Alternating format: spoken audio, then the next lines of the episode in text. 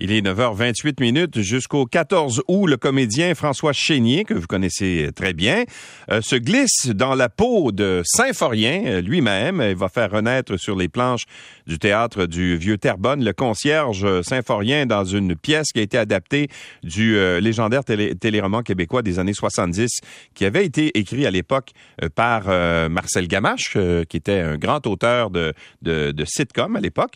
Il va donc succéder dans son interprétation à son idole, Gilles Latulippe, bien sûr, qui a tenu ce rôle pendant plusieurs années. François Chénier, bonjour. Bonjour Louis, merci de me recevoir. Eh ben, euh, merci merci d'être là. Euh, c'est drôle parce que je regarde la, je suis sur la page euh, Facebook ou pas Facebook mais Internet en fait de Symphorien, votre pièce de théâtre. Puis tu ressembles à Symphorien. oui, c'est assez, étonnant, mais finalement on a oui, on a on a misé un peu sur le physique pour, euh, pour oui, euh, le metteur en scène Louis Sayem est arrivé tout de suite au début des répétitions en disant j'aimerais que tu aies une prothèse dentaire.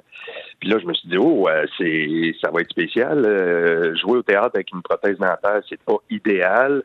Euh, mais dès que dès que je l'ai essayé, dès que je l'ai mis, il y a une tonne de pression qui est tombée. Euh, ça, c'est la, la, ressemblance est assez frappante. Euh, ben, juste les dents puis une perruque, c'est incroyable ce que ça fait comme job. Fait qu'il y a une il y a une partie du travail qui était fait pour moi. Ouais. Mais là, je, remarque une chose par contre, c'est que normalement la moustache, Saint-Forien, il y avait une moustache un peu à la style Adolf Hitler, là. Oui, ouais, je pense qu'on Vous n'êtes pas allé là, hein? On a, essayé d'éviter ça. Vous comprenez? Euh, euh, non, c'est ça. La moustache est juste un peu plus longue. Euh, puis euh, ça, ça, fait ça fait le travail. Euh, mais, mais la, moustache de, de Saint-Forien a, a, changé, a été à géométrie variable un petit peu là, dépendant les épisodes. Des fois, elle était plus courte, des fois, elle était plus longue. Ça dépendait du maquilleur probablement. Oui, c'est ça. Ou de la maquilleuse. Mais toi, est-ce que tu étais un, adepte de la série? Est-ce que tu as écouté, parce que tu es, plus jeune que moi un, peu, là. Moi, je me souviens de ça quand j'étais jeune, mais est-ce que tu as écouté euh, à l'époque la série Symphorien? Oui, oui, je l'ai regardé. Euh, j'étais vraiment très jeune. C'est sorti des ondes, j'avais peut-être 8-9 ans. Euh, mais euh, mais il y a eu des reprises que j'ai vues. mais moi, j'ai j'ai j'ai j'ai en fait, Monsieur Latulippe, je, je, je, le voyais à la télé depuis que j'étais jeune. Puis j'avais une petite fascination pour cet acteur-là. Puis quand j'étais jeune adulte, là, c'était les démons du midi. Puis ça, ça, ça, j'ai vraiment écouté beaucoup parce que c'était à peu près la seule source de burlesque qui restait dans, dans, notre univers culturel. Donc donc, oui, ça, j'ai regardé ça beaucoup, oui. Mais, mais d'où vient l'idée de, reprendre les personnages, parce qu'il n'y a pas juste Symphorien, évidemment, tous les personnages ah. euh, que, l'on connaît de la série étaient là, sont là, en fait. D'où vient l'idée de refaire une pièce de théâtre avec ça? Ah, c'est Martin Leclerc, le producteur, qui, euh, qui lui a vu cette idée-là. Euh, il y a quand même plusieurs années, là, 5-6 ans au moins, euh, il, il, voulait travailler sur ce projet-là. Puis quand il, on, s'était vu sur un autre projet, puis il m'avait dit ah, j'aimerais ça que tu fasses euh, Symphorien. Puis euh, moi, c'est sûr que euh, je l'avais pris plus ou moins au sérieux, mais Martin a de la suite dans les idées. Puis oui, oui, c'est vraiment, ça vient vraiment du producteur Martin Leclerc qui, a eu cette idée-là. Puis il euh, faut, faut, faut, se rendre à l'évidence, ça marche parce que je veux dire, euh, on a joué trois ou quatre fois devant, puis dès que le rideau ouvre, le décor euh, a sa claque, les applaudissements, les gens sont vraiment contents de revoir ben, une série qui, qui, ont adoré. Là, là, je le vois, on est en mesure de le voir. Mais, mais tu parlais du décor, mais parce que le, décor de l'émission Symphorien était, il y, avait le grand escalier là qui descendait, puis il y a beaucoup de scènes qui se passaient dans l'espèce de hall où euh, qui était comme l'espèce de point central. Est-ce que c'est ça euh, le décor que vous avez? Vous avez essayé de reproduire ça? C'est exactement ça. On a le salon à la gauche, le, grand escalier, le, hall d'entrée, puis il y a des décorettes qui font leur entrée, le, le restaurant de Caprice, tout ça, comme à l'époque. Ouais. Et ça raconte quoi, la pièce? Ben en fait, euh, c'est euh, c'est c'est comme si on quand, c'est comme si on ouvrait la télé puis on, on, on découvrait un grand épisode de Symphorien de deux heures là, c'est-à-dire que il y, a, y, a, y a des chassés croisés, il y, a, un morceau de vêtement de, de important de la de, de Madame Sylvain qui disparaît, puis on pense que c'est le chat de ma belle-mère, puis tout ça. Vous voyez, c'est c'est vraiment là, le burlesque de l'époque là. on fait croire à quelque chose alors qu'on on envoie de la poudre aux yeux ailleurs. C'est vraiment puis euh, il y, a toujours Mademoiselle l'Espérance et Oscar Bellemare qui, euh, qui, qui, essaient de, qui essaient de faire avancer leur histoire d'amour. C'est on, on, on, perd rien au change là. On retrouve exactement euh, ce à quoi on était habitué. Donc, on a voulu respecter l'essence même de la série à l'époque, parce que évidemment, les gens sont, sont, sont, capables de, de, se souvenir de tout ça, puis on voulait respecter cet esprit-là. Mais si on est un, une personne qui avait qui est trop jeune pour avoir connu la série, est-ce qu'on s'y retrouve? On s'y retrouve absolument parce qu'il y a une histoire qu'on suit de, de, de, de, bout en bout, là, mais tu sais, euh, on, on, on, parle au public avant dans le sens qu'on situe l'action d'emblée en 1982 avec les références de l'époque, les vêtements, le, le, le, décor. Fait que un, un, un jeune, là, mes, mes, mes enfants sont venus puis ils ont aimé ça, là, puis ils ont, ils ont, ils ont 17, 19 ans, là, tu sais, c'est puis ils connaissent rien de Symphorien. Donc euh, oui, il y a une histoire de, à, suivre de bout en bout. Puis moi, je dirais pour les plus jeunes, venez découvrir c'est quoi ce style-là de burlesque qui, qui ne se fait presque plus. Là. Oui, comment se fait que ça a été abandonné, ce, ce, ce style-là, alors qu'on voit qu'il y a quand même un, un, succès, il y, a, il y, a, un appétit pour ça, parce que euh, on en refait aujourd'hui, 40 ans après Symphorien. Alors pourquoi c'est disparu euh, ou euh, à toutes fins utiles, c'est beaucoup, beaucoup moins répandu maintenant dans le théâtre? Ben, c'est l'évolution de l'humour euh, puis du style de l'humour pour moi qui est grandement responsable de ça. Je veux dire, euh, on a beaucoup de spectacles d'humoristes qui font une heure et quart, une heure et demie de spectacle. Le spectacle est fini, tout ça. C'est, c'est on est beaucoup plus dans l'instantanéité, euh, alors que ça, ben euh, c'est une forme qui, oui, qui tendait à disparaître, là, euh, mais euh, il n'y a pas si longtemps, quand il y avait quand il y avait pas cette grosse vague d'humoristes. En ce moment, 70% des spectacles sont des spectacles d'humoristes en salle. Donc, c'est la forme d'humour qu'on est habitué de, de, de, consommer, je dirais. Mais à l'époque, euh, si on voulait voir du, si on voulait rire et voir du théâtre comique, ben on regardait Saint-Forien à télé ou on allait voir Monsieur Latulippe au théâtre à Drummondville, puis tout ça. C'est, c'est, c'est cette forme-là qui tend à disparaître. Puis avec Michel Charette au théâtre des Hirondelles, on a à l'institut cette année, nous on essaie de garder un peu. Euh, euh, on fait texte et mise en scène de ça. On essaie de garder un peu cet esprit-là là, dans, dans ce qu'on fait. Ouais, ouais. Mais, mais toi, tu as fait beaucoup de théâtre. Euh, est-ce que c'est un style, euh, c'est la première fois que tu fais ce style-là spécifiquement? Ben non, j'ai fait euh, avant la grosse vague des humoristes dont je parlais, le théâtre d'été fonctionnait. Il y en avait, il y en avait 200 au Québec qui marchaient tout, tout l'été.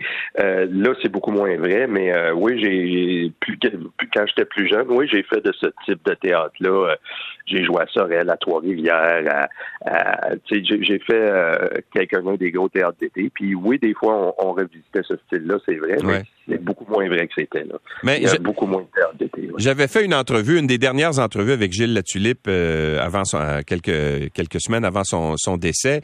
Et il me racontait que quand il faisait des pièces de théâtre euh, de style burlesque, il y avait une large part euh, d'improvisation. Bien souvent, là, il y avait un canevas, il y avait évidemment le, le, le texte là, qui devait rendre euh, de la pièce. Mais autour de ça, d'une soirée à l'autre, ça changeait complètement parce que souvent, il, y avait euh, de, l'improvisation qui embarquait. Puis selon euh, le, le, le, feeling de la soirée, il y avait d'une pièce le, le, samedi puis le, dimanche, c'était complètement différent. Est-ce que c'est encore la même chose? Pardon, excusez-moi, j'ai perdu la, dernière, la dernière. J'ai dit, est-ce que ça existe encore, cette improvisation-là, dans, ces dans, dans ce style de théâtre-là?